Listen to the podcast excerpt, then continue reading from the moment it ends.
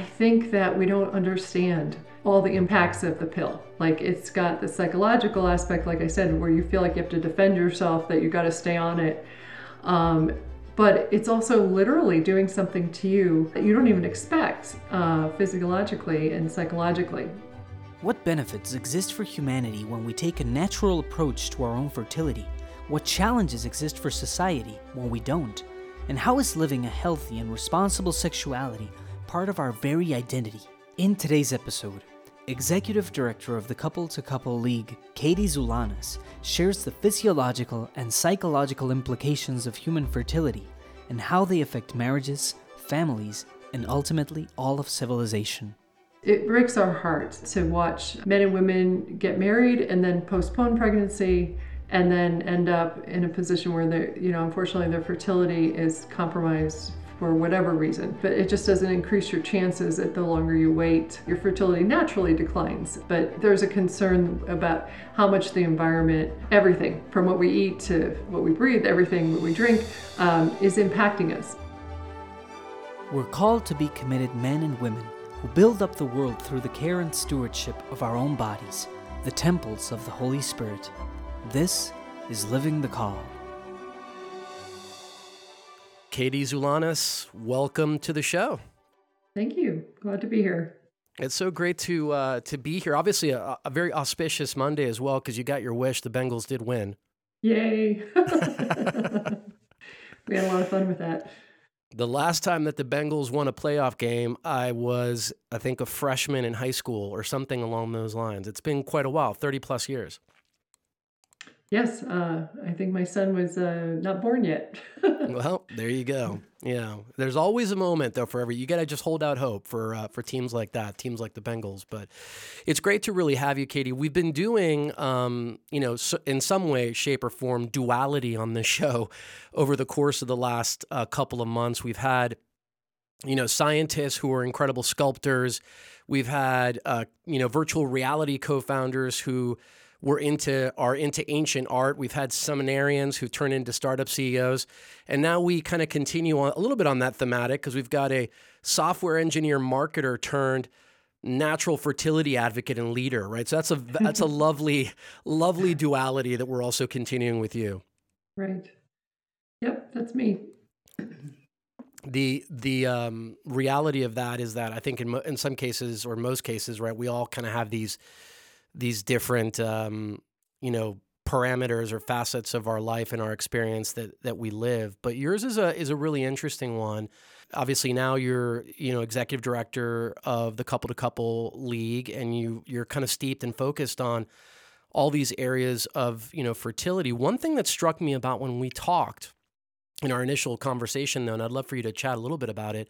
You said something that struck me, and it and you said no Catholic card. Your your Catholic card was not required right. to participate in this conversation. Right. I thought that was really interesting. Explain that. Uh, just that we are aware that we're in the new apostolic age, so we have a, you know, it's incumbent upon us to be able to speak in the society we find ourselves, and so. Uh, Basically, we just don't start every conversation asking if you're Catholic. We don't start every conversation with the sign of the cross. I mean, it's that's beautiful, and it's part of what, what we do.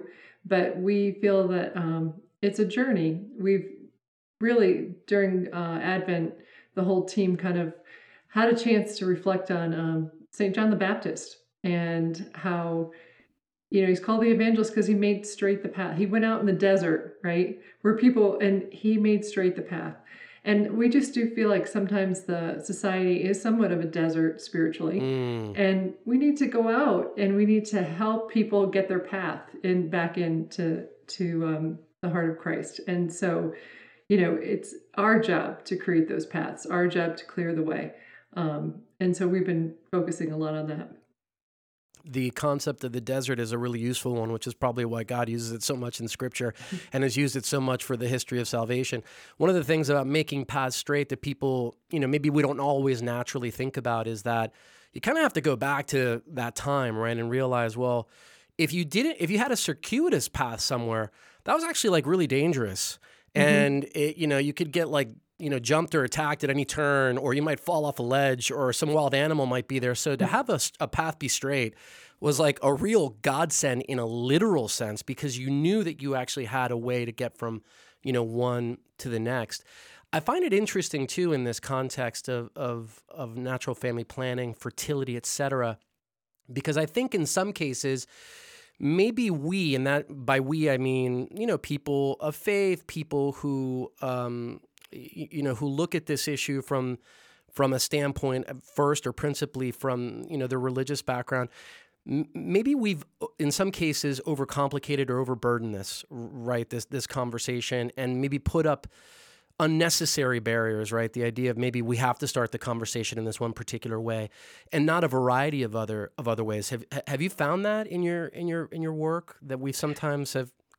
Go ahead. Yeah, I, I do think it's a, it's a challenge um, in two two respects. Um, uh, one that um, when you were talking about um, a straight path as a godsend, uh, you know, if you look at it, um, we're very much in the digital world, and if you you can get lost really easily there.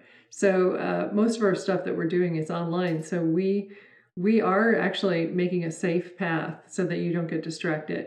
Um, and then the language that we use, you're right. I, I think someone said, took me by surprise the other day and said something about how um, there's a lot of data out there and, um, you know, it could confuse people. And they were absolutely right on that. So we do try to uh, make it as uh, straightforward as possible.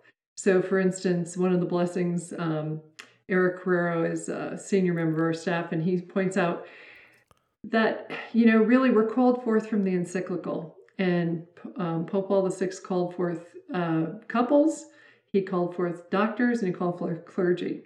But the fact that he called forth cl- couples is super interesting because it gave his grassroots um, ability to be apostles couple to couple. So that mm. so much so that we taught over half a million students in fifty years. And that's a huge uh impact. And that's one of the reasons why we have success right now. But what I'm trying to get to is that um, he always points out to me that it's, uh, although we respect and appreciate and we value um, the medical doctors, you know, and we send people to them if there's any issues.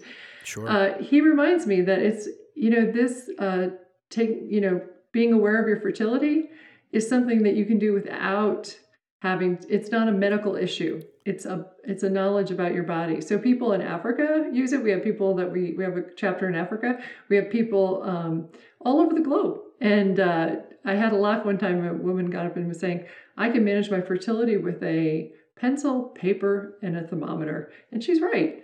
Um, so to your point, like we have to uncomplicate things a bit and uh, try to really make straight the path. Make it make it easy for everyone. I think that shows in that kind of elevator uh, pitch, or your, what you called, I think, to me, your Uber driver speech, right, in terms of the simplicity of what it is that you're trying to do, right? You're you're basically mm-hmm. trying to help people who are looking for a natural approach to fertility, right? You're you're, right. and and to me, that is such a kind of a now thing, anyway. I mean, if it wasn't true and timeless and eternal and beautiful, it would be really like uh, just kind of of the day. It would be very trendy right now. To to have this discussion about, look, ultimately, we're talking about the the you know what makes you who you are, understanding that at its deepest essence, it ties right into all of these, you know, these movements or interest or enthusiasm around wellness and personal uh, understanding and well-being and all these great movements. And so if it wasn't just, again, true and honest and real, it would be an incredible marketing technique anyway, because it's just right. it's just such a great time to actually have that discussion. Yes, uh, we do find that people are very open to that discussion. Uh, when we approach it, as you were saying from the meeting conversation, we just I was in an airport and we were just waiting and the plane was delayed and finally people were just talking with each other because we had nothing to, nothing else to do. And right. we're like, what do you do? And it's like you pull out the Uber driver speech where you're like, well, people are interested in natural fertility and we provide scientifically based training and resources and support for a lifetime of fertility. And then it's amazing to me how many people will share their story, the story of their kids, mm. you know, and their fertility journeys with you. Um, if you just start from that place, you know what I mean? Yeah, and you also, uh, you know, I think tying back to the whole idea of no Catholic card required, you know, I asked you about, you know, the percentages of people who who you've come across over your years of doing this, um, either a couple to couple or prior to that, when I know you were involved in N F P and a variety of other things that are related to this. Like, what percentage of the folks that you've interacted with um, have been Christian or or Catholic? But, you know, the reality of it is, is that, you know, these can also, this conversation can be an avenue to, even, even though I'm, I'm guessing the majority of the people who you've interacted with have already been, you know, people of faith on some level or perhaps, mm-hmm. but even if they're not, what a great potential avenue of evangelization something like this can be that one naturally comes to. The more I understand about how wonderfully made I am, it kind of points you to the fact like, wow, that's pretty cool that I'm made this way. Imagine, you know, this idea of where I came from, who created me, what gave me life. So even if I'm very far from an understanding uh, religiously or spiritually, or I'm beginning my journey, this can be a way to dramatically accelerate that that understanding, I would think.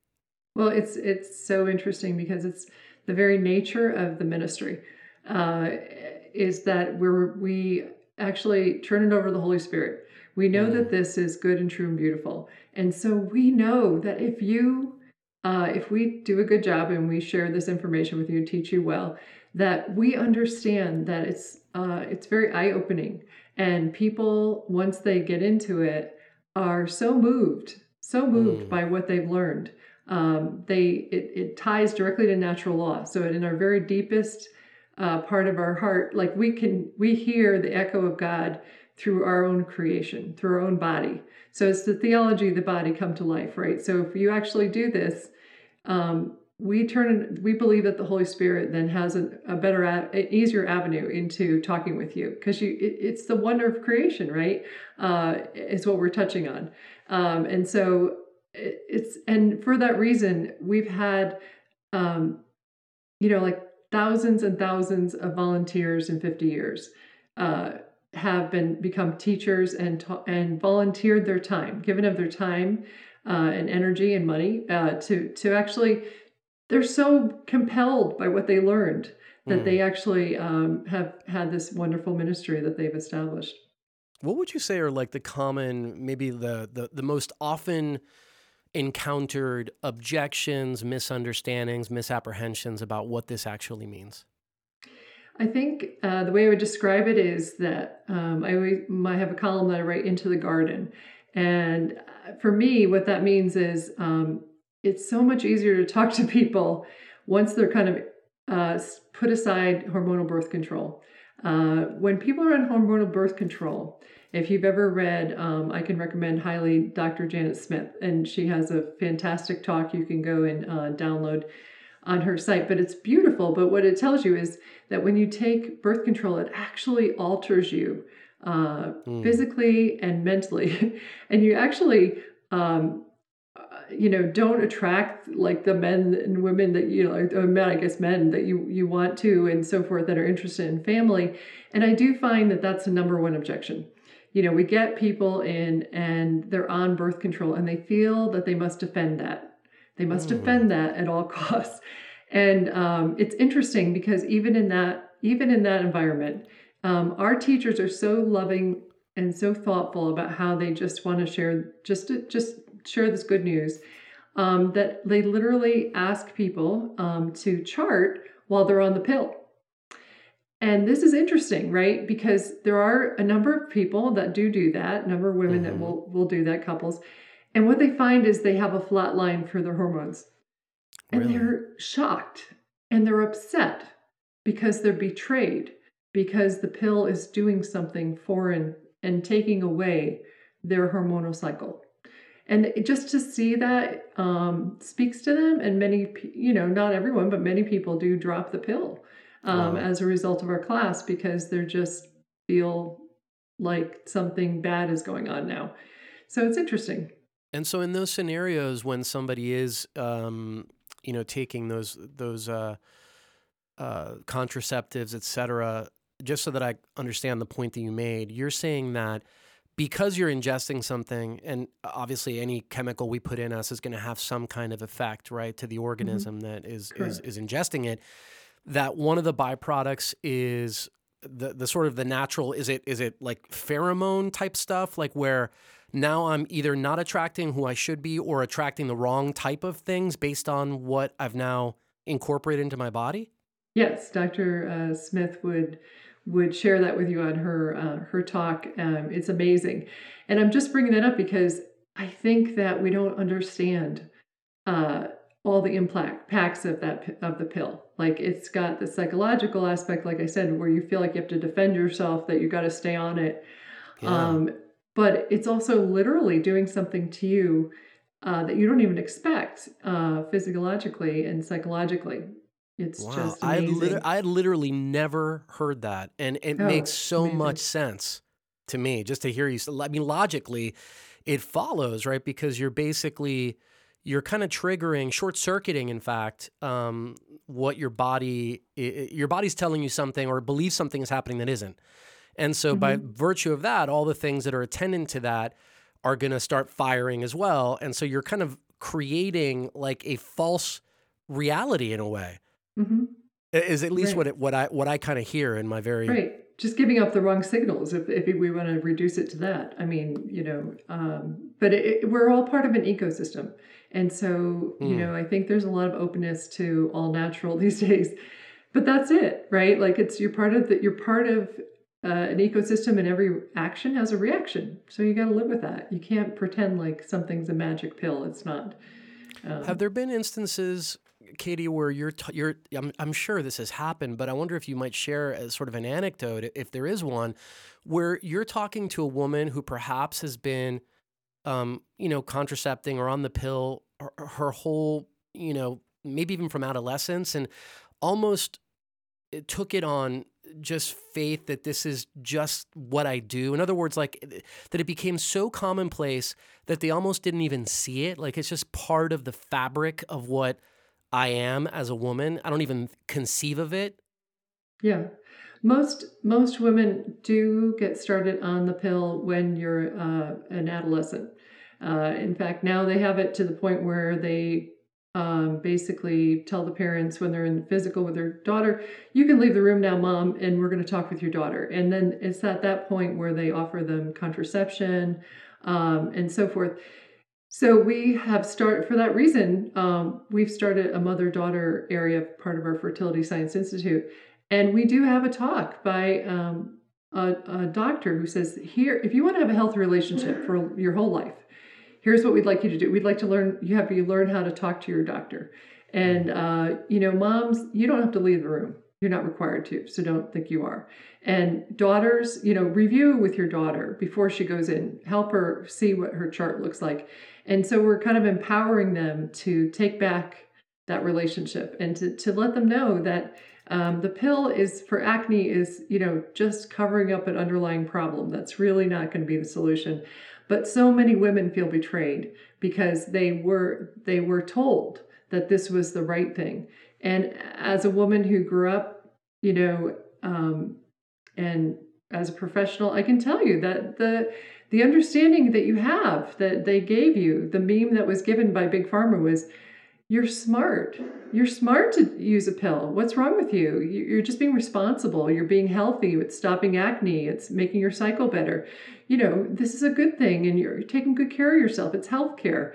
Um, mm-hmm. So uh, there's a lot of that. And then, of course, if you feel like that, that you're trying your best to do your best um, as a woman, as a mom, as a whatever, and you've been told by trusted people that this is a good thing. Um, you feel really betrayed sometimes when people talk to you about natural family planning. You're like, wait a minute, hold on. Like, if I accept that, then all these other things are... I was betrayed on. Well, how come? Why did someone do that to me? So it is a, it's a hard flip for, for a lot of people.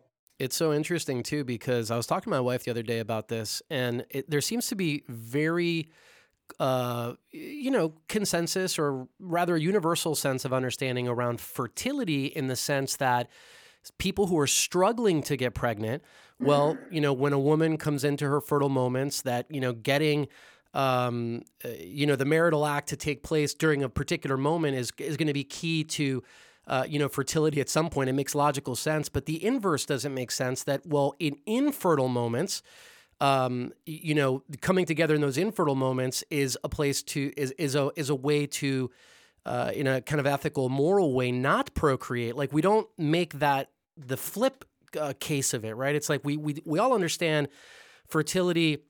Coming together at that moment is going yeah. to be increase our likelihood of actually, you know, having offspring. But the opposite, mm-hmm. which is using our naturally infertile moments uh, to space or regulate for the right reasons, is something that just it never even comes up in in sort of typical conversation. But rather, it's automatically assumed or filled in by this kind of artificial way of of foregoing, uh, you know, pregnancy. Right, and it's. Uh... What the, one of the most interesting things that couples share with us as they use natural family planning is it has such an amazing effect on your marriage. It's so pro-marriage that I think the latest thing I saw was like, uh, I think divorce rate's fourteen percent. They used to say zero percent, but it is, you know, unfortunately that's not true. But um, but one of the reasons, one of the things that you learn is two things I would tell you is one is that, um, you know, it does foster communication because if you can talk about mucus, you can talk about anything. So it's like, you you know, you have to handle it. But um, but the other part is um, that for at least I can even say for myself, like because you have to abstain during a certain part, you know, to be responsible, like you said, to do a good thing, um, then, you know, coming together at, in the infertile, like you look forward to it. You kind of put on it's your it's on your calendar, it's it's on your chart, and you make time for it. And um, it, it's funny because people that don't have any boundaries uh, about that, you know, very often get lost and they complain. Mm. And people that like, you know, put themselves to the discipline of being responsible and timing, you know, intercourse so it's it works to support, you know, the plan God has for their life. Um, it's, they just, it becomes a real value. So you savor it, you look forward to it. And, and, and that's just psychologically very healthy, uh, for a marriage. It's very, very healthy. Katie, at, at what point do you think the narrative, if I'm if, just to call it that, and I'm not sure there may be a better term for it, but at what point did the idea of this freedom, sense of freedom that the pill and other forms of contraception create for the woman, when did that begin to become like a driver in this conversation? Because it seems to me that that's another thing which has become like a kind of a flashpoint of this whole conversation, certainly in terms of the popular culture, that this contraception is a way for the woman in particular, I'm supposing per- perhaps both men and women, mm-hmm. to be free. Do, do, do you see what I'm saying? Like at what mm-hmm. point do you, did that culturally enter into the equation, and and can you can you talk a little bit about that? Uh, you know, I would say I th- I would I think it's a it's a growing theme through the through the seventies um, and the eighties. I think there was a lot I would say in the eighties um, about you know women being more prof- you know coming into more professional. Uh, and so they did use that meme. They did use that narrative, and they did say, you know, if you're on the pill, it frees you up to be, you know, be a career person or whatever. Um, and so I do think that that's grown over the years. Um, and it, I think this society, I don't know, maybe you could tell me, but I think the society feels like has a really hard time with any limits. It feels mm. like any limit that you apply, any limit that you apply is simply um, a barrier to freedom. Uh, and so I think that that's not uncommon. I mean, it applies to birth control, but it applies to almost everything else that we're, we see too. Mm. Um, so I think that we're, you know, part and parcel of that entire societal meme right now.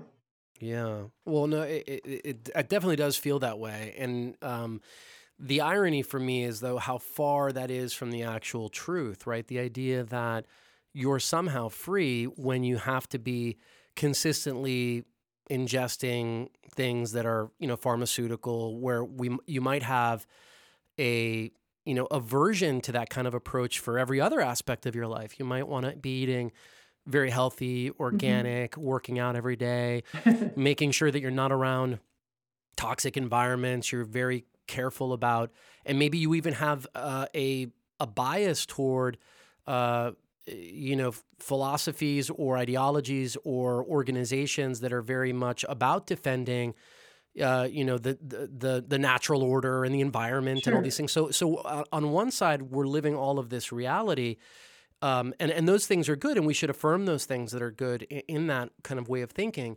But on the other side, we're, we have this very kind of normalized, uh, you know, approach of of taking these, you know, these substances and living that kind of lifestyle, which is in a way directly at odds with what we claim we believe and care and, and want to foster in the world.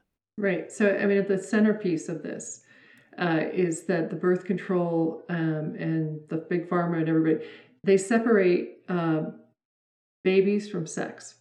At the end of the day, it's babies. Mm. They just, it's the big lie, right? And so, it's, and so, yes, does the society in particular have a hard time accepting a truth? Yes. They want to make it a relative truth. Um, but the truth will set you free. But if you can't acknowledge the truth, you know, and say there's an absolute truth in the world, then you're never going to be free, right? You're mm-hmm. always going to be um, subject to all this other. So uh, when we, when you say uh, sex produces babies, right? Um, and that's it. That's the truth, you know, then you're at the right place. So when you're practicing um, N F P, you're always, um, you're always every month looking at sex produced babies. You know, are we ready for a child? Is it responsible? Are we, you know, do we feel that this is a good thing? Now, we would say also that you're always open to life, right? So if God chooses that you should have a child, then then that's a beautiful thing. That's a uh, that's part of your co-creation, your idea of co-creation with him. But um, in the meantime, this is the big lie. Mm. And so unfortunately, the devastating part of that big lie, as you know, is that when you um, when you separate the two, then you say, okay, then I can take a I can take a pill and prevent it. Okay, what happens if you? There's a failure rate for everything. You know, N F P has about a failure rate. It's actually better than most forms of birth control. Um, so, so there's always a failure rate. So a failure rate, but a success rate, I don't know. But there's a, so the, unfortunately, when you have the separation and you don't feel, then you feel it's not fair that you got pregnant. And then a lot of people will abort their child mm. because they don't feel it's fair. You know, they did everything right. They, you know, but they, they missed taking the pill one day, or they didn't, you know, or it just happened. I mean, they did everything right and it still happened. They feel it's not their responsibility. So therefore I have to have an abortion. So that's the really the most devastating underlying denial of truth that we, that we work with, that we are worried about, that we think about. Yeah. And as you bring that up, the subject of abortion, I'm curious if, if we were to zoom out right now though, and kind of look at the landscape that is all things N F P, uh, uh, artificial contraception, abortion, adoption, et cetera. If you just zoom out and look at this timeline, let's say starting maybe in the, you know, nineteen sixty when the pill was introduced and going through Roe v. Wade and seventy-three and kind of where we are today with a Supreme Court about to opine on a case that may change things, uh, you know, along the, along those lines. Like, where are we in this timeline? Like, d- you know, if you were to say, hey, today we're, we are better here, worse off here, neutral in this particular area. Like, how would you summarize this whole conversation? All these things are related to my mind, right? Contraception, mm-hmm. abortion, et cetera, N F P, mm-hmm. uh, people's willingness to look at all, natural family, uh, anything. All of these things are related, but wh- where is that timeline? If you were going to talk to somebody who's completely uninitiated and say, here's where here's where things are at, how would you how would you describe that? Um, I guess from my perspective, uh, I have a couple uh, good reflections is that we hear that I can share with you that there's been a beautiful outgrowth of uh, Saint Pope John Paul the Second's T O B, uh, Theology of the Body, T O B. Uh, and we see more and more couples that we that come to us that are have learned that. And for that reason, they know they understand the truth that sex equals babies. And so there's, mm-hmm. they start from a position of truth, which is a blessing. Um, and so we, we see a lot more of that going, but at the same time, um, you know, we see a lot of people, like I said, society in general, wanting to make their own rules. And, you know, that's, um, I don't know that's ever going to stop. Maybe that's always been there. But um, as far as in a timeline, um, I think um, we're maybe as bad off or as worse as we can ever be. Like, because there's mm. all like, because I think that like the internet, uh, virtual reality. I was thinking about the other. I'm like, virtual reality. How far can you? But you know, uh, you know, all the the stuff we deal with. It can't. It needs to be in person. Your marriage has to be in person. You know what I mean? We can teach you virtually, but we can't. You know, your yeah. marriage is in person. And so, um, do I think that there's that there's going to continue to be um, that same, you know, uh, danger that people continue to re- have virtual fool themselves, right? Make up their own reality. Yes, I still think that's there. But I do, I'm always surprised and I'm always heartened by the number of people, as you pointed out earlier in the conversation, that are really, the natural law echoes in their heart. Yes. Beauty, the beauty of nature is a way that the, the Holy Spirit speaks to us. And it, you know, it just does, because we're we're we're beautifully and wonderfully made in the image and likeness of God. So we know our home, we understand our home. We just have to have some, you know, help each other as brothers and sisters to remember where our home is and encourage each other. But there's, um, I'm always heartened by people that um, pick boot camp, because I'm like, who would pick boot camp? But if you pick on purpose. boot camp, yeah, on purpose, pay for it, no less. Um, but people that pick pick that, um, show a real, a real spirit of, um, wanting to be heroic, right? Wanting to do the best, wanting to be the best. And, um, and, and that's, that echoes throughout our, our soul. So there's always hope, and there's, in some respects, uh, every action, they tell me, equal and opposite reaction. So the crazier we get on one side, you know, there is a, there's a boomerang effect, right? Um, The, you know, the devil's lies don't hold up well to light. You know what I mean? They just don't. It's almost like the the, the crazier things get, the, the contrast becomes starker yes. between that natural inclination, right? The words of Saint Paul in Romans saying that, you know, people who don't have maybe the walk of faith still are know in their hearts naturally that to which they should, you know, the, the things that they should be doing. That principle gives me a lot of hope, frankly, when I think of things, the the rapid development of technology. You as a software, former software engineer, I mean, I'd love your thoughts on things like the metaverse, et cetera. But, you know, when I think of where this thing is going, basically anything we can imagine, at some point the technology has arrived to enable us to do the thing we can imagine. Like, that's kind of where we are in human history right now. Mm-hmm. And so you can imagine The, things getting more, things becoming more possible, right? Something like the mm-hmm. metaverse makes it possible not just be online, but to be like transported somewhere and interact with people in almost a quasi-real way. And mm-hmm. so like the prospect of bad behavior opens wide up, but it does give me some um, some hope that as as as those things accelerate, it would seem to me that th- that the contrast between you know, the the thing, the right and wrong can also become more more more pronounced, and therefore kind of give us a stronger inkling in an ironic way back to what the truth actually is. At least that's my hope. Yeah, I think when you when you get uh, the devil always pushes it, right? So yeah. the, you get so far in, and then it and then it just hits your heart as ridiculous. It's your sense of the ridiculous kicks in, and you're like, this is stupid, you know, and you know it because you're built, you know, in the image and likeness of God. So eventually, you know, it, it you know, there's, it, devil always overplays his hand. I don't usually talk about the devil a lot, but it, it does. And and the overplay heightens our sense of the ridiculous, and our sense of the ridiculous saves us, right? Because then we can go, well, that's silly. You know, it just mm. doesn't make any sense anymore. Um, but yeah, and I always, as much as the, the metaverse, as much as I, um, you know, I'm sorry for the, the things, it's still a tool. So my, my favorite reflection on that is to think, oh, maybe someday I can make like a metaverse so that we could envision the communion of saints at the consecration. So we could see all the angels and saints surrounding us. Wouldn't that be beautiful? You know what I mean? So I do think there it's a tool, and tools can always be used, whether it's, you know, pen and paper mm. to metaverse uh, for good and evil. Have, ha- Has the perspective of men evolved in your time that you've been doing this ministry?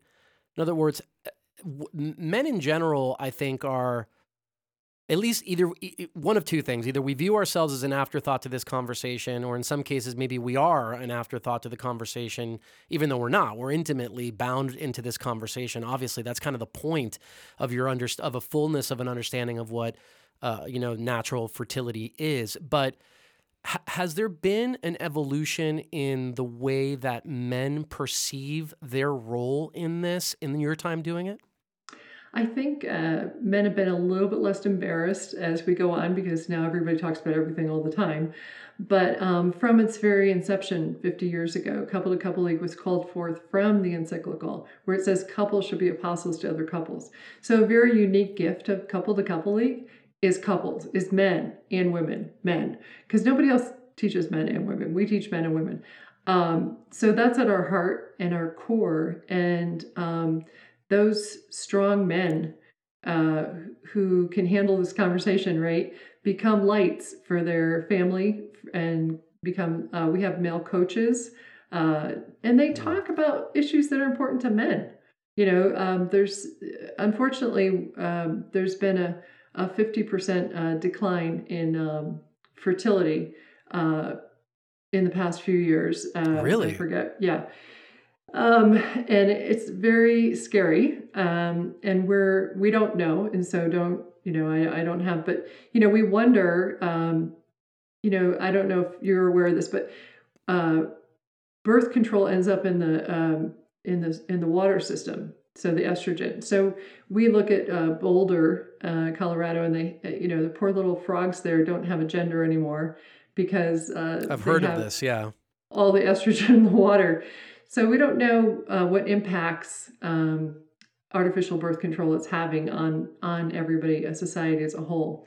But um, we do worry about that, and we do, you know, we do, we consist of men and women uh, in our ministry, so we do care about both men and women, mm-hmm. um, both of our fertility and and how we work together. Um, we have outreach programs that we're doing for mother, daughter, and so forth, but it, at our heart is always been and always will be um, the marriage, uh, which is men and women together. The environmental impact is really fascinating. I hadn't heard that stat. I he- had heard other things, and I don't know if it's conjecture or maybe just people theorizing, but there, there's also been, at least I, I think I've read, some pretty significant uh, drops in testosterone levels um, for men. And I definitely have, you know, no- normally... I'm a business person, marketer, you know, you come from that background as well. And I think looking at venture capital activity is sometimes a good barometer to see where things are headed. And there's been a ton of investment in wellness and all kinds of stuff, especially Um, you know, sexual wellness and things mm-hmm. like, you know, uh, E D and a variety of things. And these these new companies kind of out of whole cloth, and apps and all these different things. And a lot of them t- uh, targeted to millennial men or younger Gen Z men. And, I, and, and to my mind as a Gen Xer, I go, well, wait a minute, why are we talking to millennials and Gen Z about E D and all these things? It's like, well, there's like a new reality. But if you follow the money, you see where a lot of the emphasis is. Those guys are making bets because they see an opportunity there. Right. Um, I think that I shared with you that uh, uh, the current projection for femtech, so um, market, is fifty billion dollars by twenty twenty-five. It's amazing. Um, and that's just one part of it. As you put out, there's a, there's a lot of aspects to this. Um, Just referring back, like when I say a fifty percent decline in fertility, there's lots of ways to define that. There's, uh, as you pointed out, like, so there's, um, you know, there's just lots of ways to measure that. So I just want to preface that mm-hmm. there's uh, a number of factors going on there um, with it. But but you can see the decrease in, um, you know, childbirth uh, in Europe to the point where they're they're giving incentives now to have children. Um And and you can see, and it breaks our heart, uh, it breaks our heart um, to watch um, men and women get married and then postpone pregnancy and then end up in a position where they're, you know, unfortunately their fertility is compromised for whatever reason. Uh, but it just doesn't increase your chances that the longer you wait, uh, your fertility naturally declines. Um, but as you're pointing out, there's a concern about how much the environment uh, everything from what we eat to uh, what we breathe, everything what we drink um, is impacting us. I'm not sure we know the end of that story. I just would say there's lots of studies out there. If you're interested, you know, it's definitely interesting to to read through them. The example that I always bring up, you know, it's harder now because more there's more and more cars that are electric, but the example that I always bring up is, you know, the idea of putting in a certain kind of octane gasoline in your car. We never for a second bat an eyelash at the notion that a higher octane will drive better performance in our car when a car's engine is a significantly less complex organism than our own. But oftentimes we don't stop to think about, you know, the effect that environmental, nutritional, and other things have in our own body, right? When mm-hmm. the evidence is so clear that it can have an impact in a much less sophisticated, you know, organism. Um, mm-hmm. But it, it is true that all the things that we put in us um, have some effect. And, you know, there's, I'm sure, varying theories as to what that actually means, but there's something going on that we have to pay attention to. And I, and I guess, to me, again, that's the good news, that people at least seem like the aperture is open to try to learn more about myself, my body, my well-being, my mental health, all these different things. And so to me, at least, the, maybe that's the the positive end of this kind of pop culture moment we find ourselves in, because mm-hmm. it can lend itself well to the, to that kind of conversation. Correct.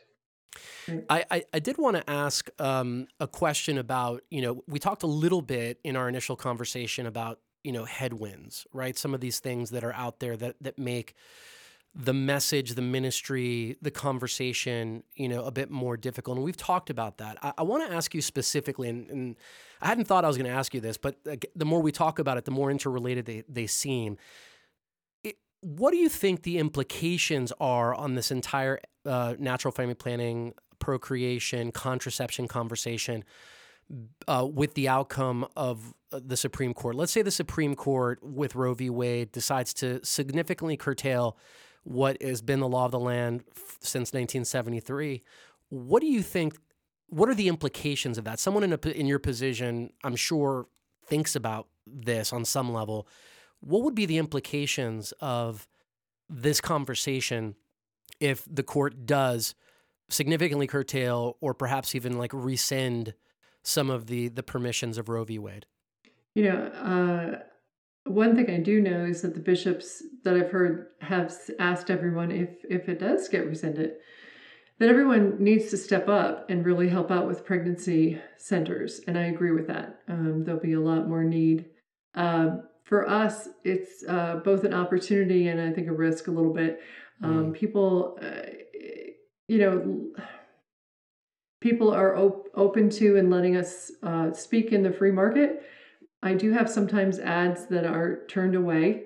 Um, really? You, you yeah, yeah. And, you know, that's always a, you know, a thing that someone can say, um, you know, we have scientific studies. We're very, very careful, very, very careful to only, we have a, a directory on Fertility Science Institute of providers. Uh, so it's doctors and nurses and doulas and, um, and fertility awareness instructors of all different types, not just, uh, not just C C L, but everybody.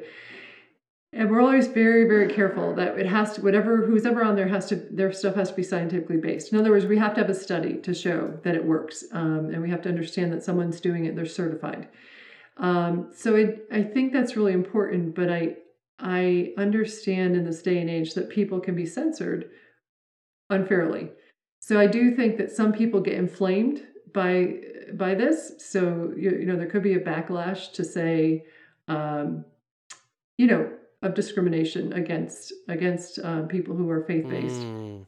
uh, which is unfortunate. But it's also, I th- I was thinking about it when you were talking about it, I was thinking the the truth that the sex produces babies, right? One of the blessings that we have is uh, whether you come to, a, a lot of people come to us in our classes getting ready for marriage. And uh, they come to us in their classes and they're using hormonal contraception or contraception. And so it's It's a blessing that we're able to say the truth to them, as you were saying. Like, we just say that truth, and then you get to handle it. You know what I mean? Uh, we're not part of the panacea of just just telling, telling you that's not true and don't worry about it and you're being a good person by, you know, following along.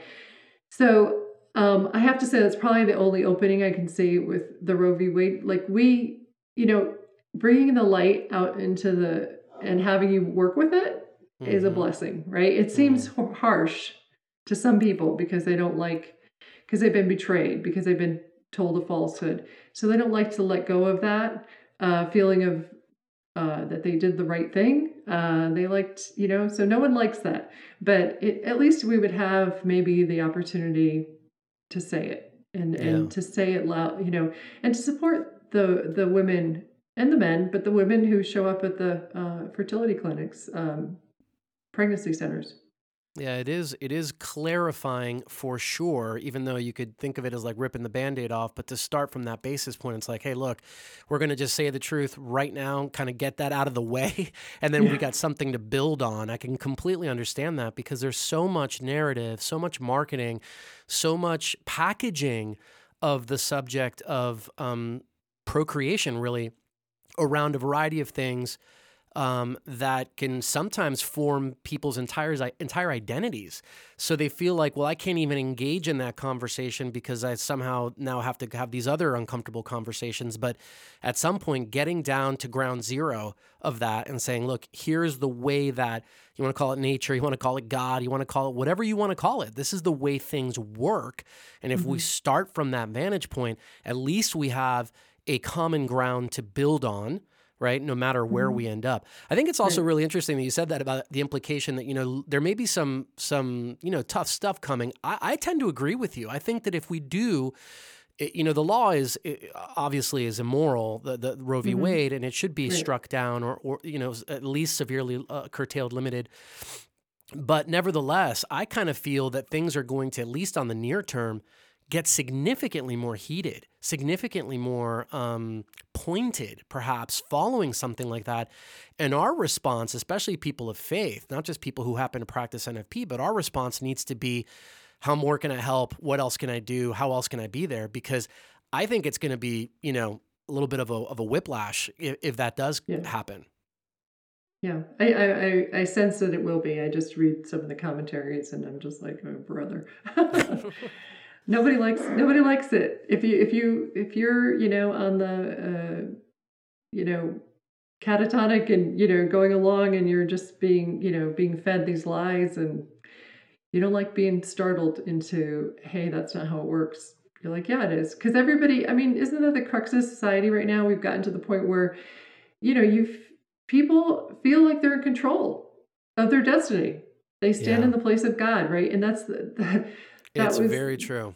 That was, you know, Lucifer and, and Saint Michael the Archangel, right? It was Lucifer said, I'm like God. You know, like that's, I think, the real danger in society. You know, we're just uh, kind of uh, not little by little led along and, and we feel empowered and, it, and we feel justified that we can control everything. Uh, you know, so it, it's a danger. Yeah, and consequently, when you're controlling everything, it also dramatically ratchets up the anxiety because you feel that, gee, if for whatever reason I can't control something, then everything's going to fall apart, and you end up throwing all of that on your shoulders. And boy, haven't we seen a crisis of anxiety in, in, in, in culture, especially young people. I mean, yeah, devastatingly exactly. high numbers. Yes, it's it's absolutely horrible. Yeah. So I guess, uh, yeah, when we have N F P, we're, you know, we deal in truth. And uh, it's it's good for you. Absolutely. Well, look, I'm I'm I'm very hopeful. In the business world, we call if, if it were to be rescinded or or or, or removed entirely, we, in the business world we call those quality problems, right? So if yeah, of course, there's probably going to be a backlash, but we're starting from a better place than than what the current uh, status quo is. Um, Katie, you know, time goes by quickly on this show, as you can mm-hmm. imagine. We're, we've been talking for a little bit. Before we get to our final segment, though, um, I wanted you to share, if you might, with the audience a little bit about, um, you know, Couple to Couple League, things that they can, you know, follow, resources, sites, ways to stay in touch, ways to be informed about all the different things that you all are doing. And then we can proceed to our final segment of Wait What? Sure. We have um, two sites. Uh, so one is in English, one's in Spanish. So that works well. So we have C C L I dot org. You can get from one to the other. Um, but uh, C C L I dot org is Couple to Couple International, stands for. Uh, and so we, right there, we have uh, three buttons. You can get uh, sign up for a class. We teach online and we teach in person and we teach uh, on a webinar basis. Uh, we also have coaches, so if you're having cycle issues, there's you can just do a free consultation with one of our coaches, and they can help you uh, maybe suggest some nutritional uh, strategies that you can follow, or a class that you can take, or um, some other resources. Um, and then finally, we have uh, Fertility Science Institute as our new site, and it has classes from mother-daughter um, mm. and soon father-son all the way to uh, perimenopause. And so we have resources um, that help you through the entire your entire lifetime of fertility. So uh, that's we're developing that more as we go, but we've always uh, had those classes uh, to help people. Uh, the other thing that we have is uh, Liga de Pareja dot org. Um, mm-hmm. So that's um, for a Spanish-speaking uh, audience, and uh, which is international. And on there, again, you can sign up for a class that's a webinar class, so live in person, uh, live online, uh, and then we also have one that's self-paced, so you can sign up and you know follow along, and then talk to a coach uh, to interpret your charts uh, and check your charts, and we and you can also text somebody directly from there. You just hit the text button and get in touch. Um, so those are those are resources I wanted to share, so people can uh, get whatever they need. That's awesome. Yeah, we'll include uh, the link to C C L I dot org, the Fertility Science Institute, liga de pareja dot org, and even that Doctor Janet Smith um, article. We'll include that in the show notes so that people Thank can you. use those as references. And Katie, for you know, from my standpoint, obviously, um, you, you know, a great admirer of this ministry and of your work in it, and you know, I wish all of God's prosperity on it to continue, especially as we go through some of these kind of new moments, perhaps in our culture, uh, coming up here imminently. It seems. So um, thank you for the work that you do. Thank you. Are you ready to play, Katie? Wait, what? Uh, probably. Good answer. Good answer. Katie, we're going to start, because I'm in a good mood because the Bengals won. Okay. So we're, we're going to start with an easy one. Okay? Thank you. So here it goes. Which of these, you're originally from Connecticut, right? Correct. Okay. So which of these is false about your birth state of Connecticut? Is it A, Connecticut must love their booze because they were the only state in the Union that never ratified prohibition? Is it B, the largest Catholic fraternal service organization in the world was founded in New Haven, Connecticut? Or is it C, hamburgers, America's favorite sandwich, was invented in Connecticut? Which is false? False. Uh, hamburgers, C. Sadly, that is incorrect. Actually, oh, hamburgers were invented by a man named Louis Lawson in nineteen hundred okay. at a lunch counter uh, in Connecticut. Now, the correct answer is A. Connecticut actually is one of only two states that didn't ratify prohibition. So it is true that they didn't do it, but they weren't the only one. Rhode well, that's Island. Pretty tricky. Rhode Island, their next door neighbor, actually didn't as well. I know. See, I say easy, but they're really not. Katie, not come really. on. Otherwise, I'm having yeah. other, I'd have no fun putting these together. All right, but you're nevertheless you're doing great. How about a fill in the blank question? All okay, right, try it. Here goes. Now you're, you're um, currently in Cincinnati. Correct. Right. Okay. So the cathedral of your home city in Cincinnati is the beautiful Saint Peter in Chains. I've actually been there. What a beautiful place, by the way. I mean, like unbelievably beautiful uh, uh, church. The cathedral is, is called a cathedral, of course, because it's the local bishop's own church. It's where his cathedra is, where his chair is. But it is also, Saint Peter in Chains, since twenty twenty, when Pope Francis named it, it's also a basilica. Okay? And okay. basilicas are named basilicas because in it, they all contain a blank. A blank. And I'll accept one of two answers, Katie. Thanks. Any uh, guesses? Any guesses? A crypt? No. It might actually have a crypt. I don't know, but that's not that's not one of the answers. Okay. Um, gosh, I have no idea. Um, Do you know that little? There's like this little multicolor kind of umbrella that mm-hmm. sits in the cathedral somewhere. Yeah. That little umbrella is called an umbrellino. Mm-hmm. And it's a distinctive symbol that basilicas have throughout the world. It basically is a symbol of the Pope's authority, and that's oh. what basilicas contain. Oh, so any basilica anywhere in the world has an umbrellino. And interesting about that term umbrellino, it's also, strangely, it's the prayer that exorcists use before they begin in their ministry. It's called the umbrellino oh. prayer. So um, that's what makes a basilica a basilica. The other answer is a little bell that's called a tintinnabulum, which is okay. also in basilicas, but, you know, I had to I look that one that. up, believe me. We've never gotten that. Katie, hope is not lost. Never fear, because there's always a time machine question. So you get, you're bound to get this one right no matter what, because it's open okay. source. It's whatever you want it to be. And this one, Katie, is a little bit of a doozy, okay? So bear with me. Here we go. You get a chance to travel back in time to Massachusetts in nineteen fifty.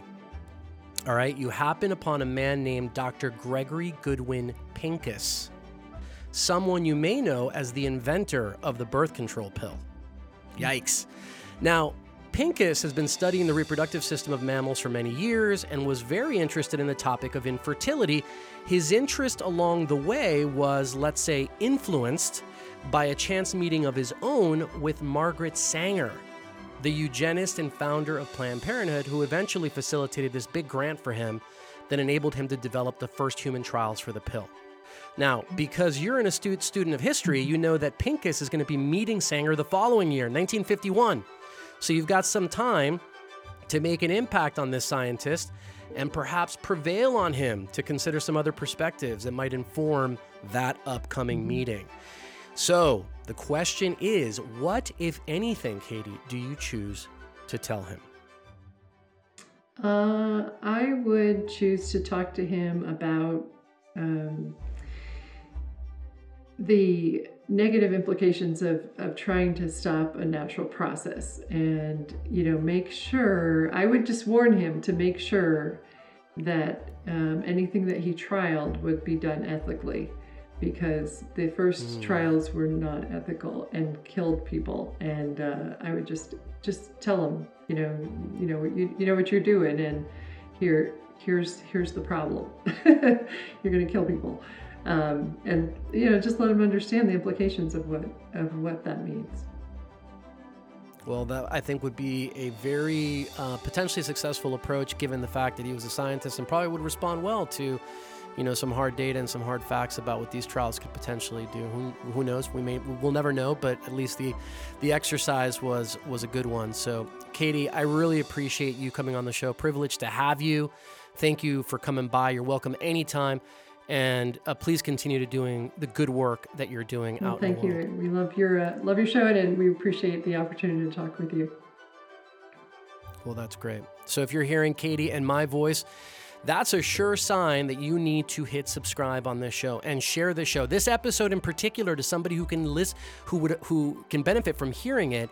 Um, we've had an incredible conversation, and we know that the goodness that is within that conversation is there to benefit a whole host of people, and that happens when you share. So we ask you to do that, and we'll be here again next week to bring you lots of more conversations on Living the Call.